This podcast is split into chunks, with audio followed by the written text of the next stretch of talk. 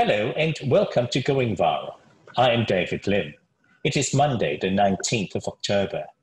Have you ever wondered about the seemingly chaotic responses made by the UK government in regard to the COVID 19 pandemic? What has that got to do with the Brexit issues? Dr. Ben Wellings, an expert on Brexit and the politics of nationalism and Euroscepticism in contemporary Europe, offers us a different understanding and perspective to these issues. Before we start, I'd like to encourage you to register for tomorrow's webcast, where you can always catch a high quality lineup of speakers and topics that Health Ed has put together for you.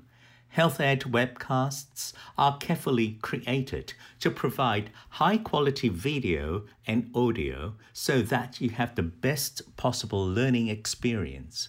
It's free, you get CPD points, and it's all delivered directly to the digital device of your choice, wherever you choose to be. Register now at healthed.com.au. You can listen to these podcasts on the Health Ed website, or you can download the Health Ed app and access many other learning resources as well. Uh, in today's podcast, I will be speaking with Dr. Ben Wellings. Dr. Wellings, can you tell us about yourself? Yeah, thank you, David. Uh, yes, um, my name is Dr. Ben Wellings, and I'm uh, Head of Politics and International Relations at Monash University in Melbourne. Was the UK's NHS in good shape before the COVID 19 pandemic? And if not, what were the economic and political issues behind that?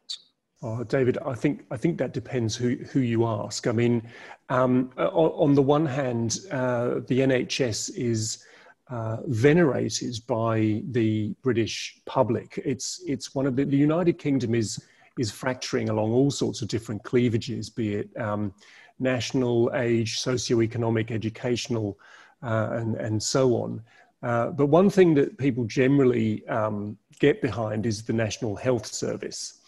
And on the other hand, if you ask people who interact with the National Health Service, or perhaps if you speak to people who work within the National Health Service, there was always a sense that it was, um, in some ways, teetering on the brink. Uh, you know, uh, un- under resourced, um, uh, you know, overpressured. Uh, there were all sorts of things that um, uh, probably people thought were wrong with it, and it's it's it's been one of those things that has resisted the type of privatization that we have seen in other areas of British public life since the 1980s, and that again goes back to the place it holds in the British public uh, psyche. It's it's the kind of the the one enduring element of the post Second World War reforms that, that really people can get behind. So I think that although there are a lot of people perhaps in government who would like to reform it, there are probably lots of people within the NHS who would like to, to reform it. Um, touching it becomes very difficult politically. And also it's been, it's been something of a political football as well. And we might, might develop that even before we got to, to COVID. Um, uh, it was playing a particularly important role in the Brexit uh, negotiations or, or in uh, the referendum, I should say. So, look, it, it, it is a venerated institution. It is part of the warp and weft of British public life. But at the same time, going into COVID, um, I think it was, um, you know, uh, uh, running on empty, perhaps is the way we would call that. And you, you mentioned the interesting word, uh, Brexit. And um, I'm really keen to understand what was going on behind this campaign. What really are the forces at work, the belief systems, and the ideology? Okay, I think I think to, to, understand the politics of COVID, you need to understand the politics of Brexit. And that's why I think this is important. And the NHS, listeners might uh, know or, or, remember, featured quite prominently in, in, the, in that campaign because it was claimed um, spuriously that uh, if the United Kingdom stopped giving money to the EU, which it had to do as part of its budgetary contribution, that money would go straight back into um, the NHS. And we've, we've yet to see that dividend. But Brexit unleashed the kind of divisions which I think are playing out again in the, in the responses to the COVID pandemic. So you mentioned, David, ideologies. Now, ideologies for me are ideas that guide our thought and actions, and they help us rationalize what we're doing. Um, now, of course, uh, most ideologies don't claim to be 100% truthful, but they certainly give a coherent worldview and help us understand um, why we or others behave in, in the particular way that we do. So I, I think when it comes to, to Brexit, the link between Brexit and COVID, the, the important ideology here is um, firstly neoliberalism, but secondly, a kind of a change that took place within conservative parties across Western democracies and, and English speaking uh, countries of the so called Anglosphere in the decade before COVID. And th- so, so what I'm getting at is that, that um, there is a strong element of contemporary conservative ideology is the neoliberal ideology that government should do less, right? That the role of government is to step back as much as possible from explicitly from the economy, but implicitly from other areas. And that secondly, a kind of a more reckless conservatism grew up, if you like, a radical conservatism that sought to, that, that, that basically made the argument that um, the way that the current um, global order was set up was too restrictive on um, things like people's liberties or nations' liberties or the economy, and um, and this had become an embedded and entrenched feature. And so, efforts to break out of that, to if you like, kind of liberate people's energies, um, had to be pretty extreme, and variants of that underpin responses to the COVID uh, pandemic in, in ways that you can imagine. So if you've got an ideology that suggests that the role of government is to do less, when a, when a, a major public health crisis comes along, it's not necessarily very well equipped to a spot the problem early, take it seriously, um, uh, or then mobilize resources in order to deal with it effectively, uh, or, e- or even kind of stick to plans that really violate, you know, their own their own ideology about individual liberty, freedom, uh, and, and, economic activity. So so there, there, I think is the is the current thread that runs from Brexit into um, uh, into COVID. And in and in, in the UK, um, they they more or less ran into each other by a matter of weeks, if not days. So I think that understanding Brexit is actually quite important to understanding responses, government responses to COVID. And it's a little bit frightening for me to hear that because if those thoughts, if you like, or belief systems are entrenched in the government, then what is the likelihood then that real effective action can be taken now for COVID? It depends on the government because another another useful concept that that I have for for understanding all of this is the idea of dilem- traditions and dilemmas, right? And that is to say that when politicians with, with significant decision making power or, or bureaucracies are presented with um, a novel situation and in particular a dilemma you know do we do we lock down or do we not lock down they'll fall back on their political traditions. So what, what i see in, in the united kingdom and in particularly in england because because of the way that the united kingdom is structured what the uk government, government does kind of counts for england. Um, scotland has its own kind of health policy uh, area going on, and we see a different response there. And this kind of goes to my point is that different political parties have different political traditions, and the more left leaning ones are more comfortable with intervention because they have not, to the same extent, adopted um, the, ideo- the ideology of um, individual liberty, right? So, so they're a bit more collectivist in their in their instincts, and I think that um, perhaps these these sort of weren't as, as evident as, as they might have been before, but COVID has, has exacerbated things that, that were there already in the political realm. So what I, what I see in, in, in the United Kingdom, in Australia and in the United States is that more centre-left governments are happier with intervention than more centre-right governments. And I'm talking here at the, at the state or you know in in the United Kingdom's sense at the at the devolved na- national legislature le- level than than just the kind of nation state government. So so first of all, there's a kind of a confused patchwork of different responses, and and this of course then makes it difficult for publics to decode what they're supposed to do uh, and where. So, so I, I, what, what I think that we see in the United Kingdom, and you know, we might draw analogies with other countries here, is that the UK government's response, which is to say England's response, is one that is guided by um, a reluctance to intervene. The, the, the recklessness suggests that it, it, shouldn't be taken seriously in the first place. Um, and, and, secondly, a, a, reluctance to take kind of an overall coordinated response. Um, because, because these are very serious dilemmas, you know, the, the, the economy versus the, the, the, public health. I mean, I, I, and I do understand um, from, from reading other research that these are not um, polar opposites, that actually if you get the public health right, you get the economy right. But it's often framed as, as a dilemma like that. And I think that the, the, the Conservative government in the UK's uh, ideological instincts would be to frame it as such as a, a dilemma and try and um, keep the economy going as much as possible um, but but basically, the kind of the, the, more interventionist instincts where people were put on furlough in the United Kingdom and given 80% of their wage by the government, you know, there is only so much money to go around, and that that is why I think that there's this been this reluctance in October in the United Kingdom to kind of go for either a kind of a circuit breaking two two week national lockdown, um, or or to do something more interventionist and effective. It's it's just not in the ideological makeup uh, of the current Conservative Party to, to make that kind of intervention.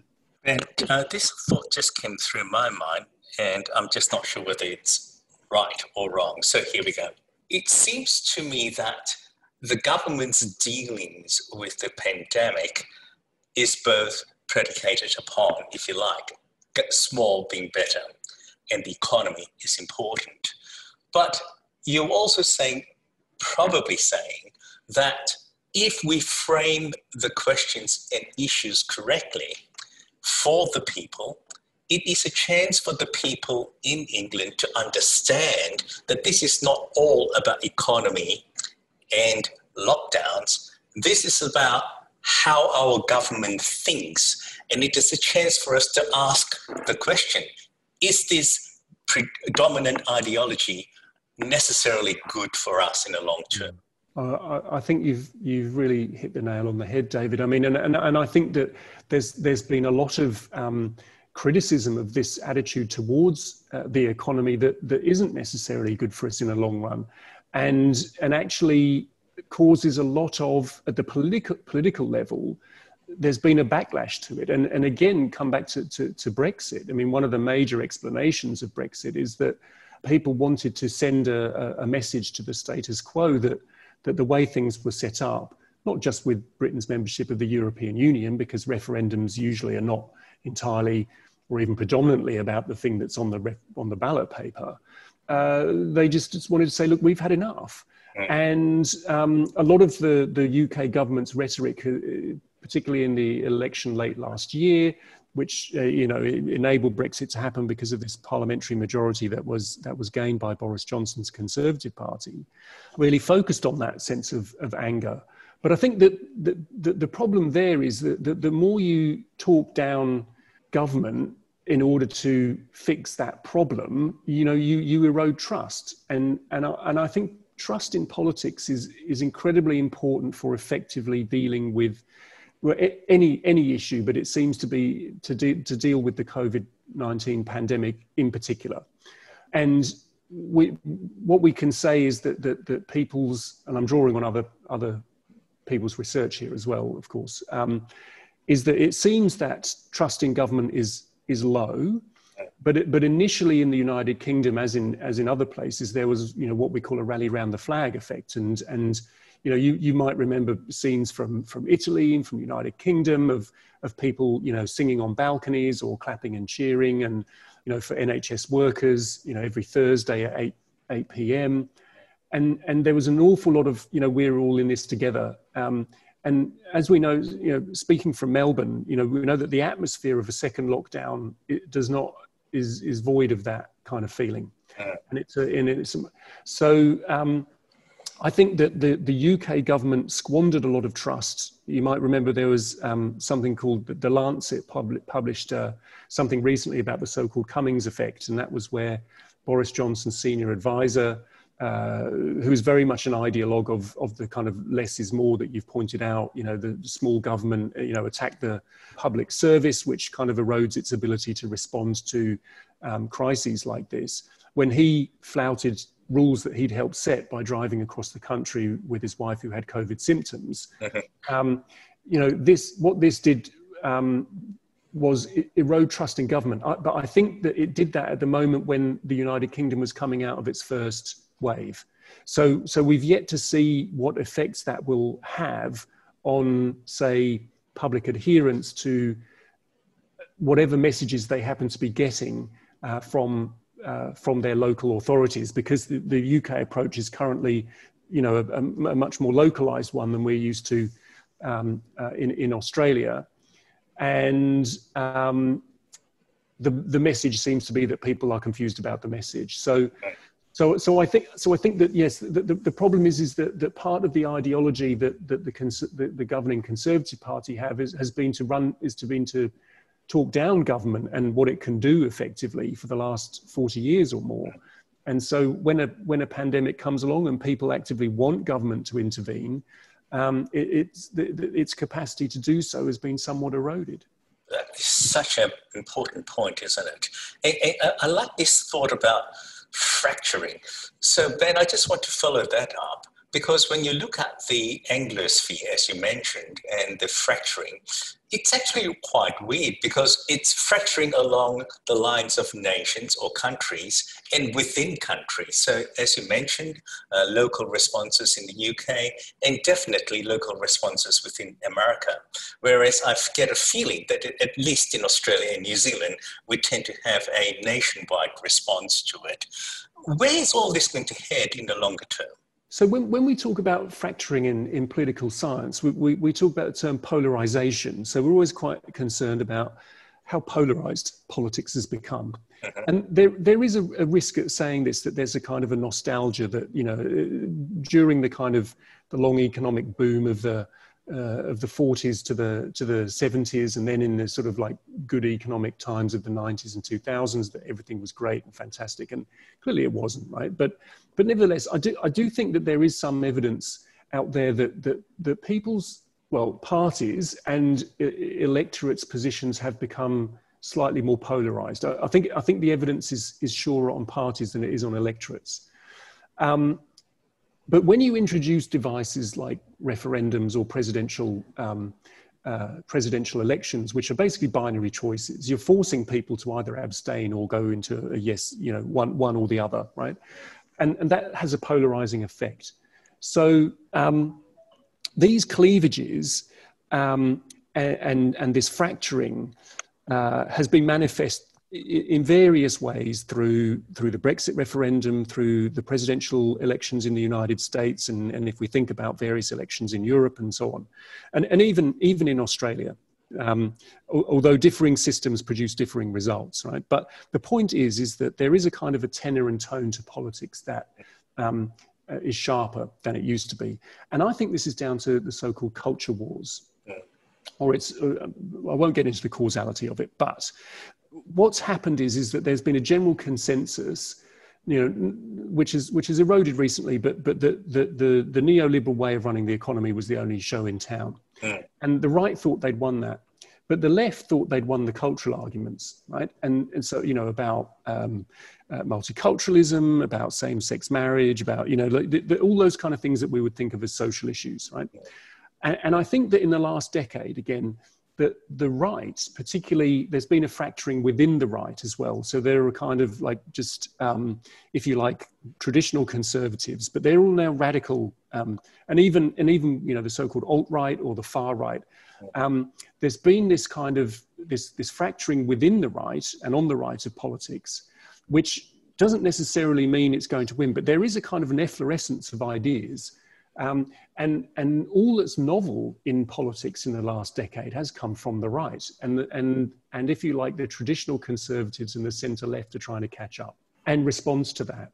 Yeah. And so I think that responses to COVID have now fitted into this paradigm of culture wars. So, you, you know, the, the question is not what to do, but who do you believe? Mm. And um, you know, we, we, because this is playing out in the United States with the election, we've got plenty of evidence of of of that um, going on there. So, the, so the question is, well, you know, the president um, doesn't seem to want to wear a mask. We don't have to, you know, or um, you know, the president survived it, um, presumably because he's packed full of steroids now, uh, so we don't need to worry about it. You know, and, and he says that, and then of course the, the, the party line it splits down the other way that Joe Biden wears the mask and so on.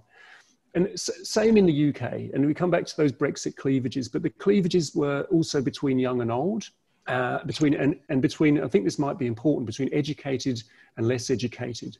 So you know, basically, if, if you were tertiary educated, you you voted to stay in the EU, and if you didn't have a tertiary educated, you voted to leave right? And, and I think that there's something about that tertiary education and there's something about that that gives you a sense of how knowledge is produced.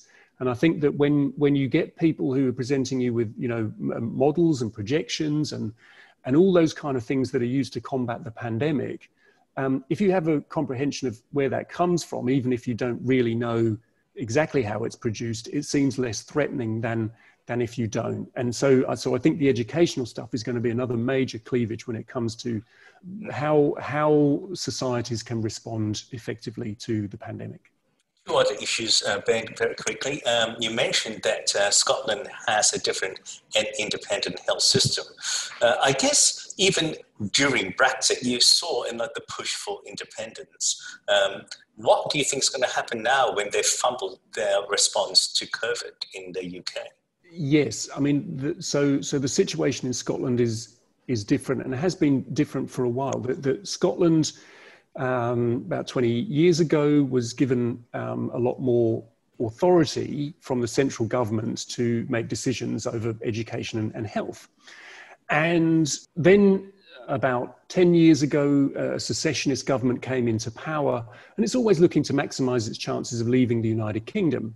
And in 2014, uh, although it was unsuccessful, 45% of people voted to leave the UK. And that's actually quite high when you consider how long the union between Scotland and England has been in existence, uh, more than 300 years.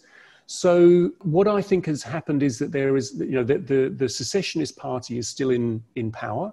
Um, it's basically a centre-left secessionist party, so it's much more keen to, um, uh, to intervene than, than the right-wing uh, party in, in England uh, and, in, and in the United Kingdom under Boris Johnson. And uh, I think that the, the differing responses will, will suggest a kind of a, a, governing competence for the secessionist party because they always sort of, you know, the, one of the things that people will ask is, well, you know, what experience do they have? How can they manage things? They've been in power for 10 years now and they've managed a lot. And I think that the response to COVID will actually strengthen their chances of independence. Um, uh, a, it will suggest that they uh, have governing competence, and, and B, the, the, the differing responses and the worst responses in England will actually just be more grist to the mill. Opinion polls, if we can trust those things anymore, have suggested a slight majority in favour now of uh, leaving the UK rather than staying in. But, but whether, whether next year uh, Nicola Sturgeon, the leader of the secessionist Scottish National Party, will call a referendum um, uh, is, is, is a very difficult and delicate um, uh, decision for, for that party to make. If they, if they don't get it right, um, that chance will have gone for another generation, I think. So, but again, it's, it's another instance of the, of the fracturing that, that you mentioned before, and that um, the United Kingdom uh, is not particularly united these days. And this is a bit of a sensitive issue, and I don't want to take too much of your time, but clearly it's sensitive, and therefore I'll try to approach it sensitively.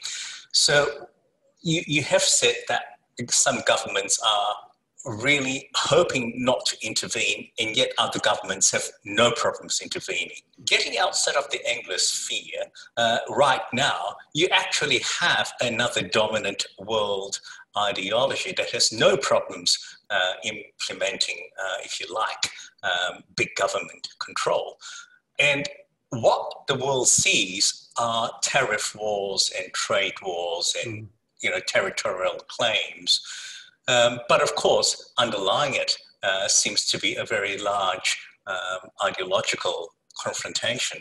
Um, but I don't want to make too much of the confrontation. I'm just really asking you: Am I being too sensitive to the fact that really the the contrasting ideologies will find it very difficult to back down, or can we somehow accept that we are different uh, that uh, the world can move on without further fracturing?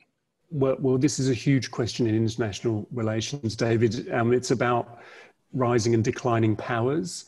I, you know, I, I, I suppose the the thing is, you're you're you're right. If we're talking about the People's Republic of China, we're we're talking about, um, you know, here is a country in which um, intervention by government is like not a problem at all. In fact, it's um, you know, d- despite the sort of the, the, shift to a capitalist economy, the the uh, political instincts of of the party, and there's only one, are interventionist by its very nature. I mean, com- communism was about you know bringing about change through the machinery of government. So, you know, on the other hand, people have written off democracies, you know, many times in the past, and and and they come through strong. So I think it, I think it can be managed. Um, I I think I, I think in many ways, you know, Trumpism is is a is a spasm of decline. I mean, it's a, it's a symptom of decline. It's a spasm of decline uh, in the United States, and and and it's a very difficult thing to then kind of kind of manage decline. You know, there's a very depressing thesis in international relation that all rising you know powers eventually conflict with the previous uh, hegemon. But but history never always repeats itself entirely. So I, I remain optimistic. But um, uh, in terms of responses to, to pandemics, and people you know often look to, to some of the Asian countries like South Korea, uh, those with experience of SARS, and sort of say, well, you know, this is good. I mean, w- whether that's to do with with um, their political systems or, or, or, you know all of those countries that have done quite well have, have got more interventionist political systems and perhaps um, neoliberal and Anglosphere traditions of, um, of, of uh, liberty would, uh, would, would permit. But it is, it is too late to, to write them off too soon. Um, but uh, there's certainly room for improvement, we can say that. And thank you for touching on a sensitive issue with me and for me. So, what are the lessons for Australia from all that you had told us? I think the first lesson is that intervention is is effective. Um, uh, I, I think I think that there's there's something to be learned about the interaction between the public health imperatives and the economic imperatives. Uh, I think that supporting uh, people throughout this, I, I, think the lesson is that a lot of people want government support. They welcome government support, and if that's in the form of uh, you know, what would be, you know, the, the, the common term for job keeper, you know, would, would, would be sort of keeping that going, even if it means tapering it out, like that, that, that there is, there is something to be, to be said there. Um, I think that um, lots of other things happen under, under you know, in, in times of crisis, both good and bad, you know, that, that, that, that politicians often see crisis as an opportunity and uh, I think, say, something like, you know, close to my heart, that the, the, treatment of universities by the current government has left a lot to be uh, desired and, and, weakened the position of research and universities in Australia um, for reasons that I'm not entirely, um, could not be convinced were not ideological uh, rather than rational. So, so I think, I, I, but I think it's a, it's a false dichotomy to talk about, you know, ra- rationality and policy formation because ideology always comes into it, uh, in my view. So um, I, th- I think what what I hope might come out of it is, is a reappraisal of the value of, of ideologies that that preclude or, or, or weaken the scope of, of intervention through through government because I think um, that's what we need. And if you had a message to the citizens of Australia and how we ought to think about our government or hope for in our government, what would you say to us? try and identify the ideologies that are motivating their uh, political decision making. And I think that, that it, it comes down to two are, are, are, they neoliberal libertarians? Do, do, do they value economy and, and liberty, or, or, or are they more interventionist uh, um, and collectivist in their, in their instincts? And I guess, and, and I guess, you know, the, the, the, pandemic and its effects are shifting uh, always, aren't they? And we've got to, to make some, some really informed decisions as both you know, experts and citizens. Uh, about when is the right time to to to close things down and when is the right time to to, to open open things up and and what kind of curtailments are we going to have to um, put up with in over to in order to achieve an overall um, beneficial goal. So um, I think I think the succinct way of saying that, David, would be um, uh, stay informed and stay engaged and um, uh, stay safe. You have just taken me on a most interesting journey. You know, a lot of us as doctors think about the science and the medicine behind it. Um, it's just really interesting to get into a space uh, in your specialty, and um, I really appreciated your time. Thank you so much. Thanks for inviting me. Just a quick reminder as we wrap up to encourage you to register for tomorrow's webcast, where you can always catch a high quality lineup of speakers and topics that Health Ed has put together for you. Health Ed webcasts are carefully created to provide high quality video and audio so that you have the best possible learning experience. It's free. You get CPD points and it's all delivered directly to the digital device of your choice, wherever you choose to be. Register now at healthed.com.au. You can claim RACGP CPD points for listening to this podcast using the self claim option. Log into your account on the RACGP website, go to the CPD section, and click on self claim.